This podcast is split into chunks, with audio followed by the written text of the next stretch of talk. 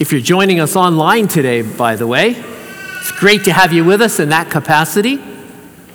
Whether you're online or in the church today, I invite you to consider a little science this morning. Let's talk about science. Now, if you're not a math and science person, I ask you to just bear with me. I don't pretend to be a scientist or a physicist or anything like that, but there are some really basic concepts that we can understand that are important to our faith, actually, because science is teaching us more and more about the wonders of our universe, and in turn, about the wonders of God. As scientists study the physics of the world around us, they discover just how fragile life is and how differently the universe could have been. As it turns out, the universe is fine tuned fine tuned from its first moments to support life. So, life is so precious and sacred to us from conception to natural death. Most scientists agree that our universe began with an event that we call the Big Bang, which happened some 13 billion years ago, give or take a couple billion years. All the matter and energy that make up the universe was densely packed into a small area that exploded sending that matter and energy flying in all directions.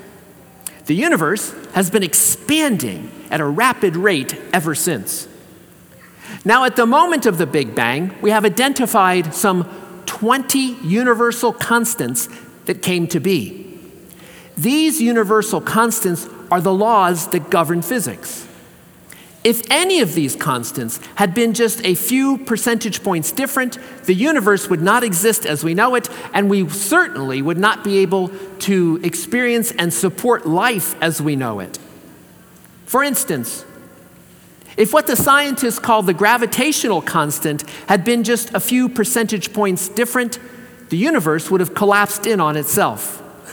On the other hand, if the constant we call the weak force constant had been just a few percentage points different, the universe would have been unstable, with matter continually exploding. The remarkable fact is that the values of these constants of physics seem to have been finely adjusted to the minutest detail to make possible the development of life. How can we explain the fine tuning of the universe? It's highly unlikely that it could have happened by chance. The fact that the universe exists at all and that it follows certain rules points to an intelligent life or an intelligence that created and designed it.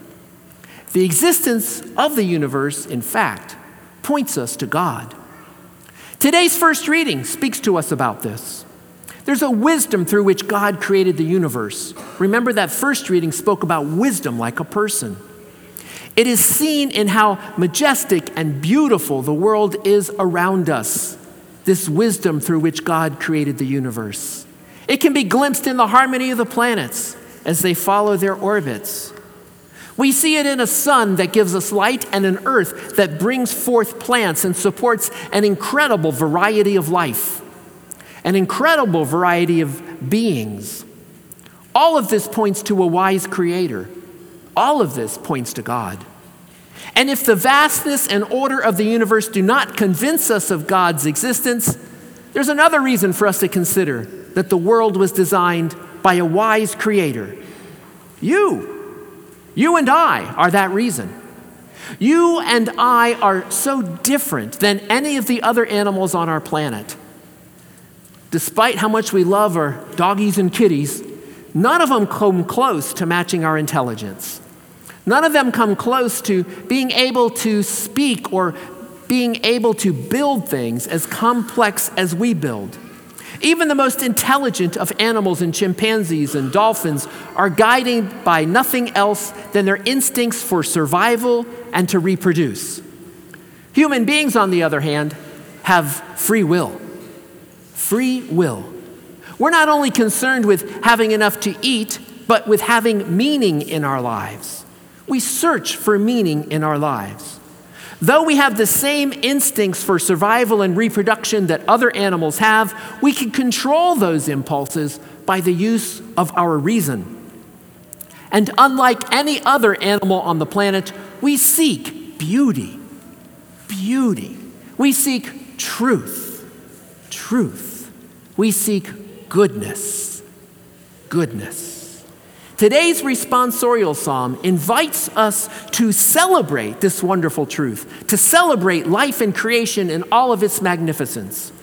Unlike any other animal, we are made in the image and likeness of God. We are made, that psalm says, little less than the angels.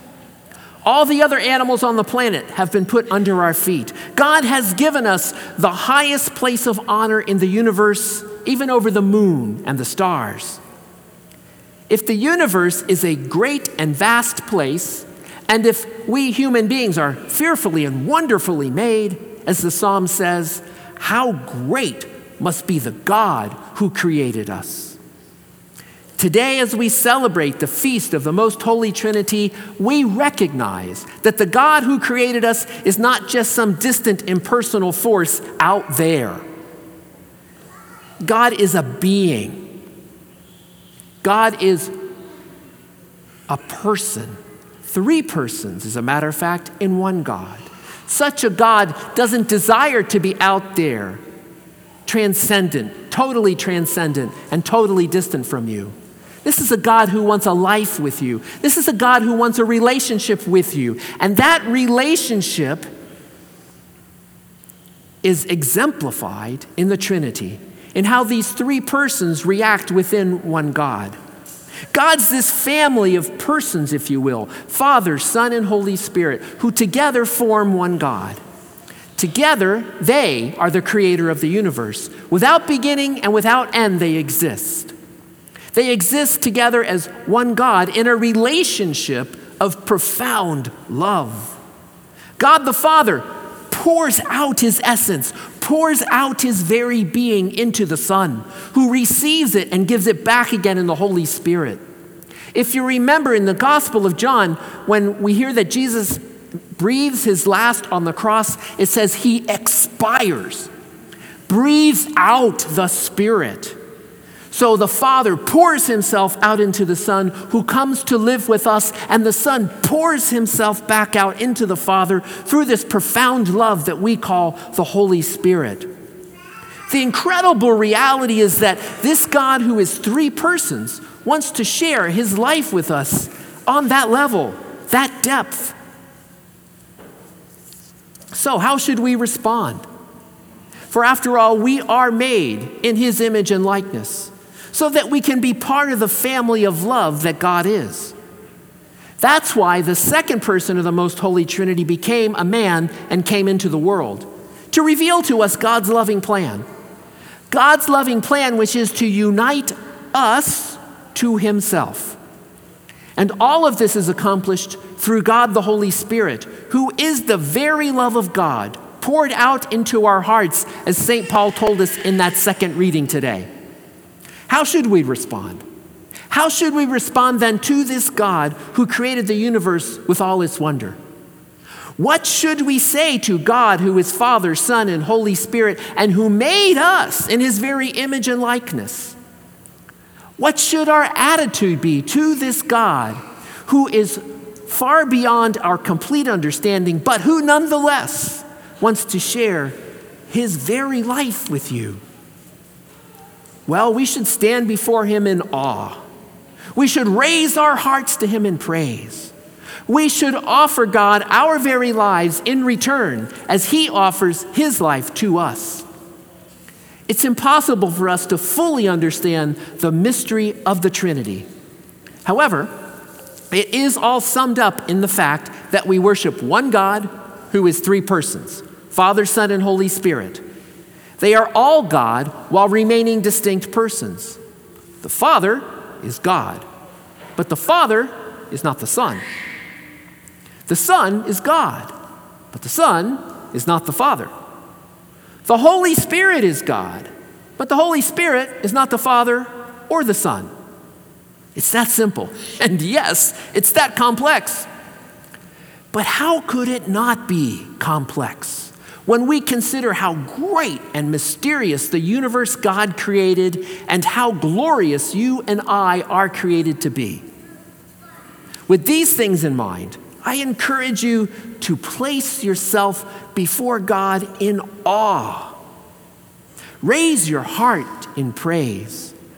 Offer your life to God as He offers His life to you.